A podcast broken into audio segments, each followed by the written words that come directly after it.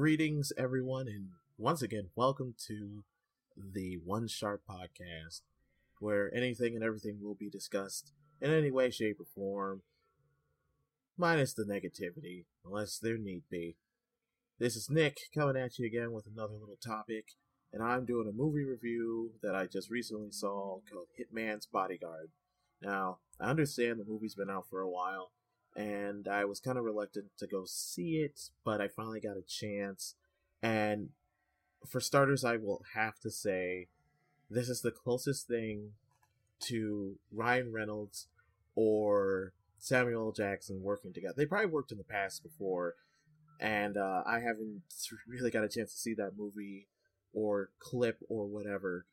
But this movie is actually really good when I went to go see it. It portrays Ryan Reynolds as a top-notch agent. He makes sure that the person he's watching over gets to their destination safely, efficiently, and effectively. And Samuel L. Jackson plays a gun for hire, but he's kind of like that ragtag, you have to make this deal worth my time, worth my while, otherwise I'm just not going to do it. So these two intertwine in the weirdest of ways when this happens later on in the movie. Overall, I would say out of a range of 5, I would give the movie a, I'd say a 3.5 or 4 out of 5. Yeah. The movie aspect was actually really good. I liked how it brought in the characters. It brought in the before and after, and then what's to come after what has happened, which I'll discuss here shortly. It the storyline was actually really good. The overall action, which was there was a lot of in the movie, was well played. Ryan Reynolds did a really good job, so did Samuel L. Jackson, which I have to say regarding with his character. It was really funny because every other scene he had to pull some type of weapon off of Samuel L. Jackson, and I guess I'll explain this now. And I should have said this before. There will be spoilers if you haven't seen the movie. There aren't any spoilers that you're aware of, or if you've already seen the movie, then just feel free to hear me out. The movie starts off. He is escorting a gun runner to the airport, and everything is fine, trim, and dandy. And just as he's watching this person get ready for takeoff, he gets shot in the head, has no idea where the bullet comes from, and pretty much his high ranking as an agent drops down drastically, where he's basically living in his car. He finds ways to keep in his line of business, but it's just not the best of what he does. And as the movie progresses, Samuel L. Jackson comes in. He basically took a fall for someone in particular, which you find out a little bit later in the movie, for someone. He is then taken in and is told to sign a piece of paper stating that he was the one that did the murder or murders, and he has to take the fall for it. Well, he won't do it for certain set reasons, because a hired gun goes around, does this type of thing, and then they want him to take a fall for something he didn't even do. So with him doing that, he's a bit adamant. He doesn't want to do it. He then somehow finds his way with Ryan Reynolds after a little skirmish. They both meet up. He's kind of surprised that he's there, and vice versa. Come to find out, and here we go with who he's protecting. He's doing this for his wife, who is Salma Hayek. It's kind of funny how they meet up, which in most cases, most people who meet this way, I don't find it weird. It's just kind of unexpected. But yeah, they meet up in a bar fight, and he's just checking her out because, you know, she's getting tossed to the ground, punched in the face, and she's returning the favor for every other person that's, you know, punched or tossed her around. He's just mesmerized.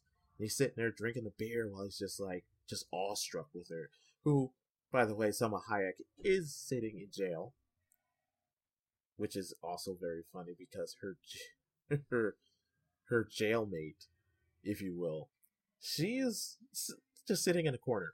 That's the running gag of this particular movie.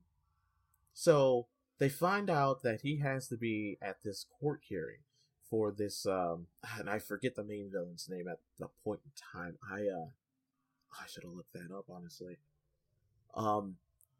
He's the typical tyrant, goes into his own town, own village, starts, you know, killing people for no apparent reason, or if they have something against him, he's taking them down.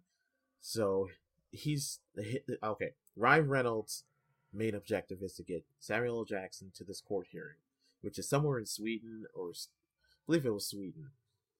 And throughout the way, of course, like I said, it's funny, filled with action. They hijack a few cars, which Ryan Reynolds is... He doesn't mind doing it, but he doesn't want to because, you know, top notch, has to stick by the book. Samuel, his character, he just doesn't really care. He'll ride around, he'll shoot people, he'll run people over, drink consistently. He swears a lot. His trademark that he says in pretty much every movie, of course, if you've ever seen Snakes on a Plane, you've heard it numerous number of times. Yeah, he says it quite a bit in there.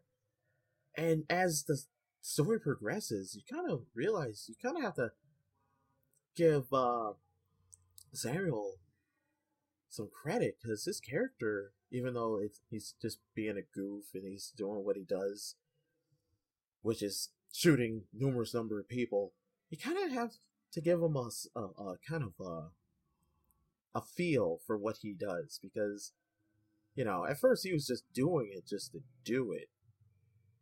But then when you find out his backstory, you know, it kind of hits home, you know?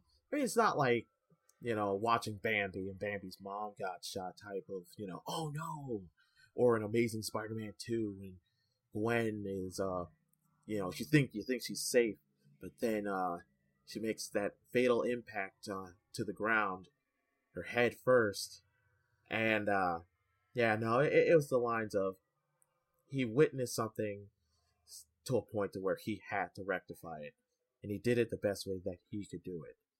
Henceforth, what starts his career in going around and, you know, taking people out. Well, movie progresses even further. Ryan Reynolds then finds out that Samuel L. Jackson is the reason why he dropped in rank, because he's the one that shot the guy in the head. Kind of jumping through. I'm not gonna go give you the full movie if you haven't seen it. Henceforth, that spoiler warning. Kind of backtracking a little bit. Don't mean to do that all the time.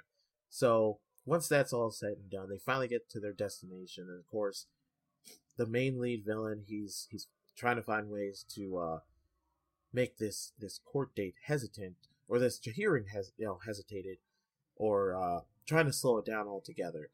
Because apparently, I guess he finds a way out. Explosions are soon followed. Samuel L. Jackson's chasing the main guy. Ryan Reynolds takes a bullet for him, which is unprecedented because, going back to what I said, he's top notch, but he, you know, he's never had to take a bullet for anyone. It's just basically, you know, number one him. So once that happens, he goes through and everything. They find the mole. They take him down. Samuel L. goes on and chases this guy down.